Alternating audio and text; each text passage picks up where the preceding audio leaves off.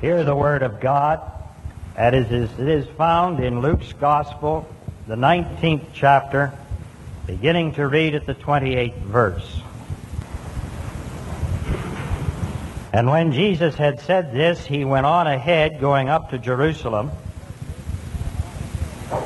And when he drew near to Bethphage and Bethany at the mount that is called Olivet, he sent two of the disciples, saying, Go into the village opposite, where on entering you will find a coat tied, on which no one has ever sat. Untie it and bring it here. If anyone asks you, Why are you untying it? you shall say this, The Lord has need of it. So those who were sent went away and found it as he had told them. And as they were untying the colt, its owner said to them, Why are you untying the colt? And they said, The Lord has need of it. And they brought it to Jesus, and throwing their garments on the colt, they set Jesus upon it.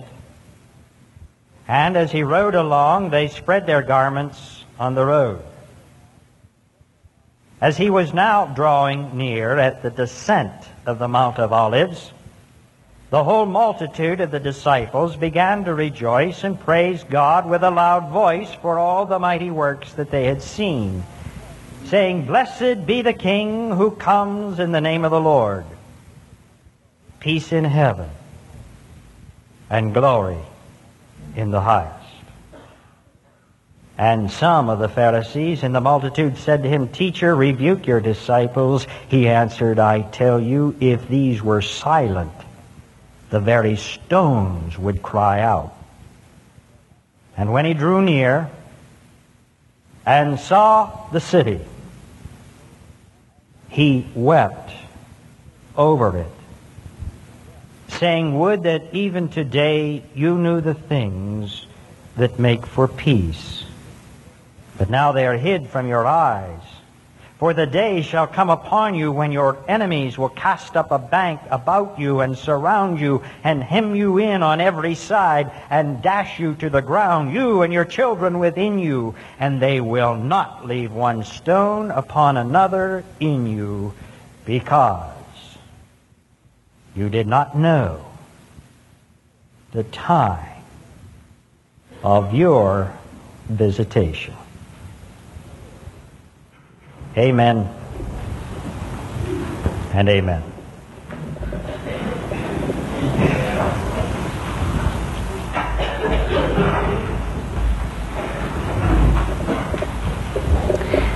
Since the beginning of time, God has in many and various ways given us glimpses of the truth that He has for us.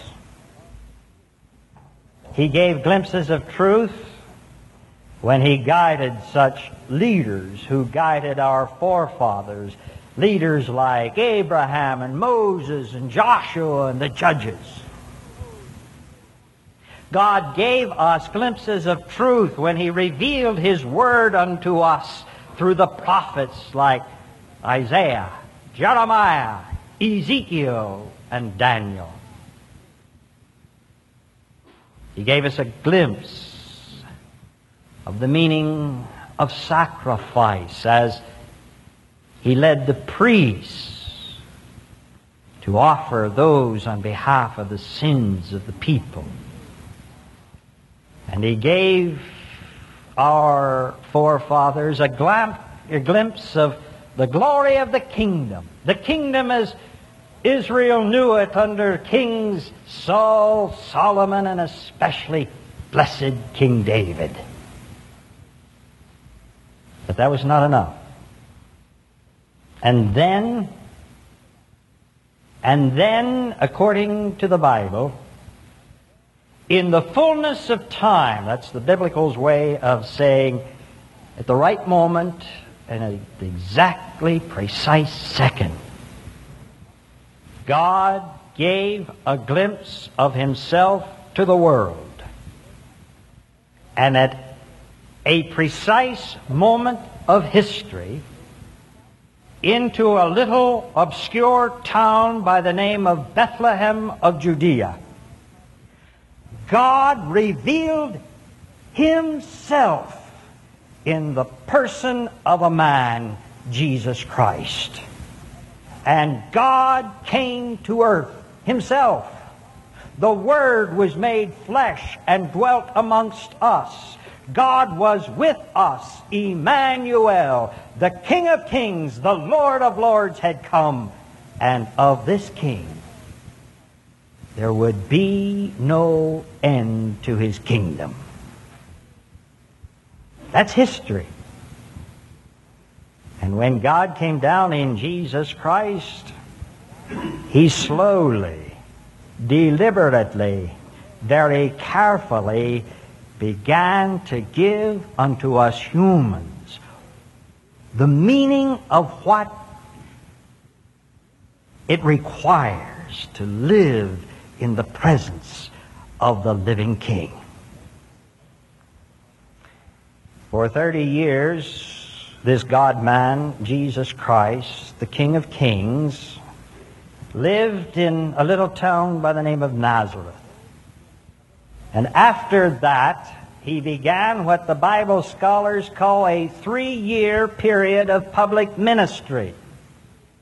And traveling throughout a land which in that day was no bigger than our state of New Jersey, Jesus walked through the land of Palestine preaching, the kingdom of God has come. He presented the plan for the kingdom. He pardoned all people who would repent of their sin and turn unto him and follow him. And he provided, he provided for the presence of God in our midst. And then,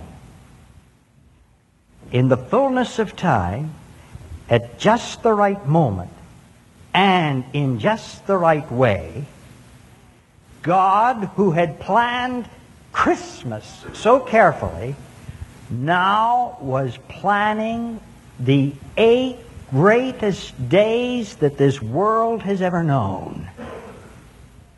God made all of the arrangements, even for making available a donkey which he would ride on Palm Sunday and, and reserving the upper room where he had chosen to have the Last Supper with his disciples. He took care of all of the details, all of the nitty gritty. Everything was ready. And then on the first of those eight days, he took his position there on the Mount of Olives, and some of us have stood in that very spot. And getting on the back of a donkey.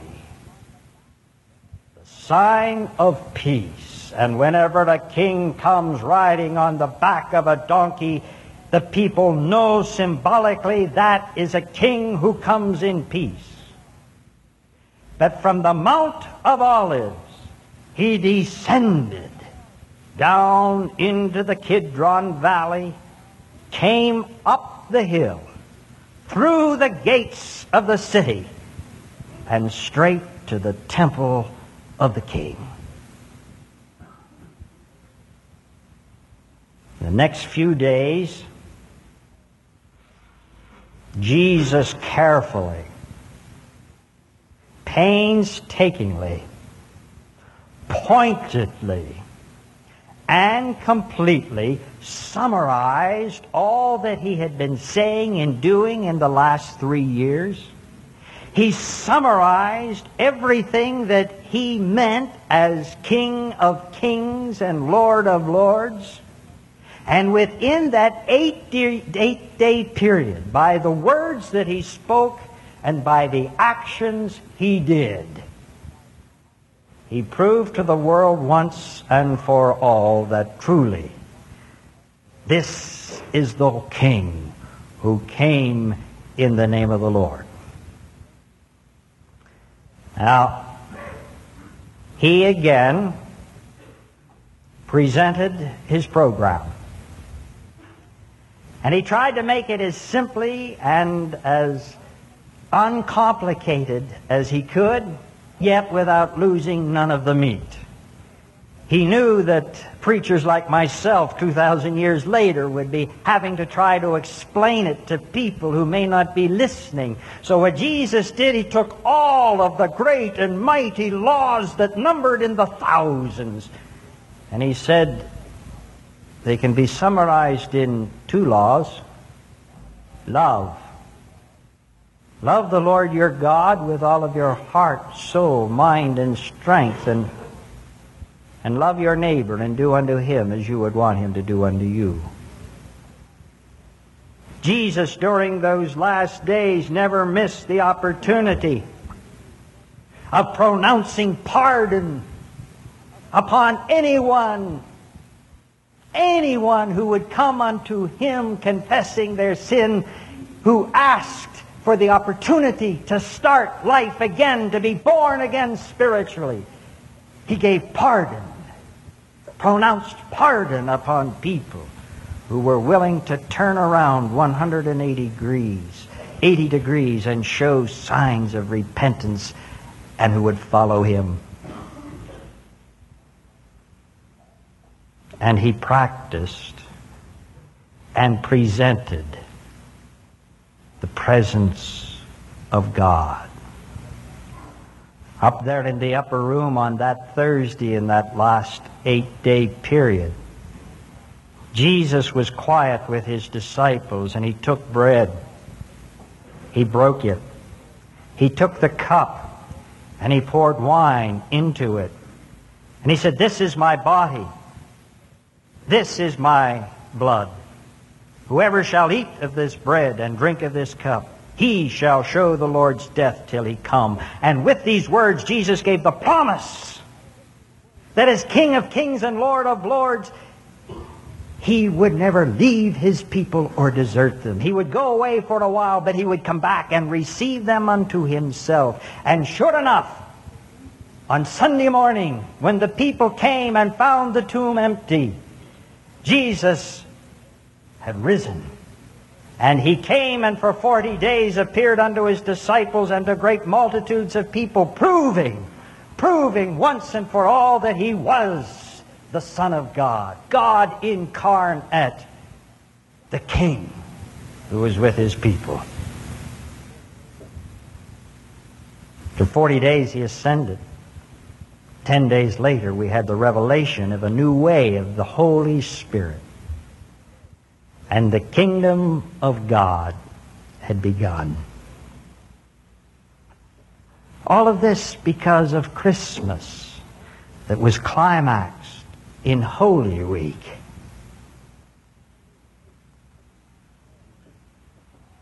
But Jesus said that while the parade was going on, he heard the shouts of the people he heard little children even saying, Blessed is the King who comes in the name of the Lord. But with all of the fanfare, with all of the noise, with all of the excitement, this Jesus was in the parade and he was weeping. He was crying. Not for himself, though he knew what was going to happen to him, but for the people. He was crying for his people weeping big crocodile tears for his people because his people didn't know that he was the King of Kings. They did not know the hour of their visitation by the King. How could they know? I think he was being a little hard on them. They hadn't been yet to communion.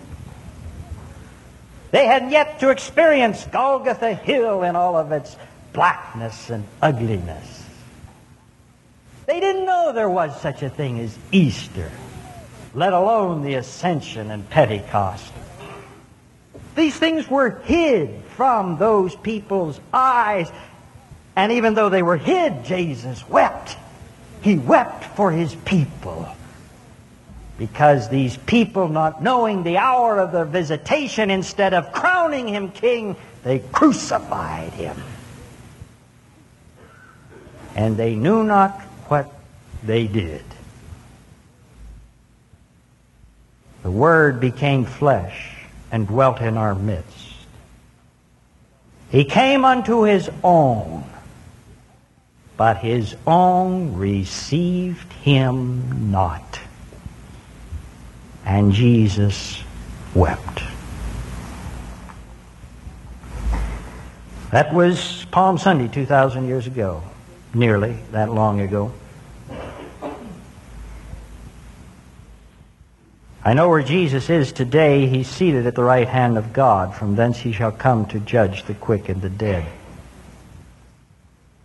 But I wonder what Jesus is doing right now.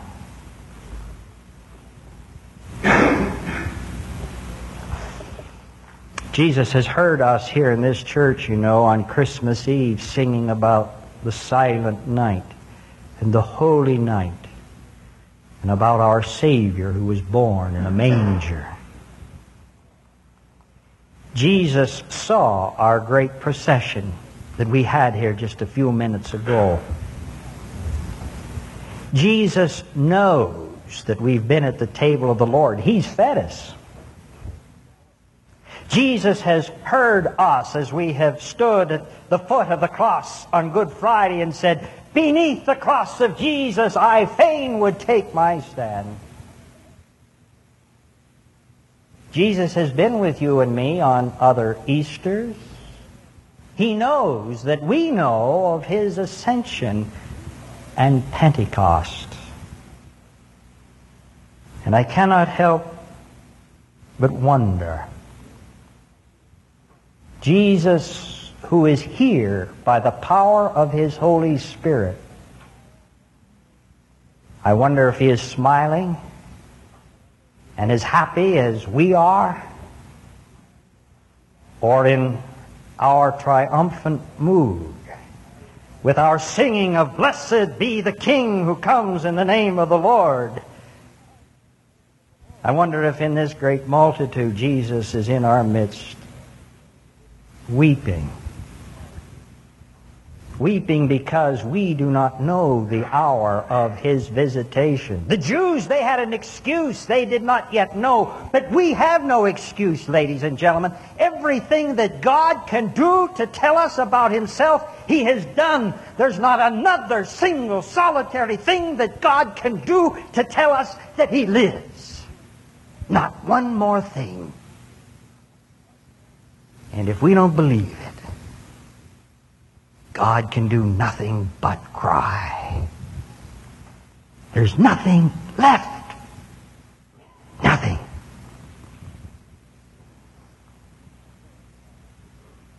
He's not worried about us crucifying him. That's already happened to him. He worries what happens to us when we do not crown him. And please make sure you understand this clearly. A person crowns Jesus Christ as the Son of God and the King of Kings only. Only when he practices the plan and the program of Christianity. A man is not a part, nor is a woman of the kingdom if the attitude is always to love self and to do unto your neighbor before he does it unto you. The Lord is not our King. If in our activities outside the church or inside the church include killing not only with bombs but with those more deadly weapons, words and attitudes and prejudices. The Lord is not our King when we can look at the hungry and the naked and the people who are sick and in prison and we don't care. God's weeping in heaven today if he does not see us taking part in the plan of the kingdom. God is in the heavens weeping today. If we do not allow Him to pronounce pardon upon our sin, if we walk around and think that there's nothing wrong with us, that we are lily white and have cleaned our hands and washed our hands of everything that is wrong, then Jesus Christ died in vain. For Jesus came to save sinners. And if we do not know we sin, we not only lie unto ourselves, but unto God, and He weeps because we do not allow Him to do only that which He can do. And God is in His heaven weeping if today He does not see us practicing the presence of God. God is happy and joyous with us when we throw back our shoulders and lift up our heads and march triumphantly out into the sunshine of joy and of happiness and of faith and of peace and of power. God weeps when we crawl down into the basements of despair and into the shadows of darkness and into gloom and into disappointment and into negative thinking. And when we can do nothing but cry about ourselves, our loss, our church, and our world. And because we cry, our great King who cares cries. And I cannot help wondering as God looks down upon us, His sons and His daughters, those who He died for in His Son to make sons and daughters of the kingdom. That's who we are. I wonder if He's pleased. or if he's weeping. Palm Sunday is always a great day in Bakerstown Church. Has been for many years. And I'm sure many of you who were here then have forgotten. But this is a special Palm Sunday because it was just 20 years ago today. You people marched into this new sanctuary for the first time. It's 20 years old today. Doesn't look bad, does it? You worked, you had prayed, and you had paid. And God blessed you with giving you the ability to see a vision come alive. I'm sure it was very difficult in those days. Roland Hartzell, our clerk of session, has told me many, many stories. But on behalf of those of us who came after, we say thank you for your faith, for your strength, for what you brought us on a Palm Sunday many, many years ago. Because of this great church, Hundreds of people, many of whom were not born at that time, have stood right there and have professed their faith in Christ and had pronounced upon them the pardon of forgiveness. Many, many people, through the ministry of this church, through its radio broadcasts, are still this very day proclaiming the plan of the program for the kingdom. And you'd be surprised the letters and the conversations we have with people way out there who come to a new understanding of Christ and of his kingdom because of this church where we practice the presence of God. God has great things in store for you and me this week. The God who planned Christmas, the God who planned Palm Sunday, has great plans for you and for me this holy week. So please be with us. Please be with us. for the King will be here. Rise up, O people of God, have done with lesser things. Give heart, soul, mind, and strength to Him, the King of Kings. Amen. Father, we thank you for including us in your kingdom. Thank you, Father, for introducing us to Christ and are allowing us to rise up and to be the people, the sons and the daughters of the everlasting King. And now, may grace, mercy, and peace from God the Father, the Son, and the Holy Spirit be and abide with you and with all of the people of the kingdom now and forevermore. Amen.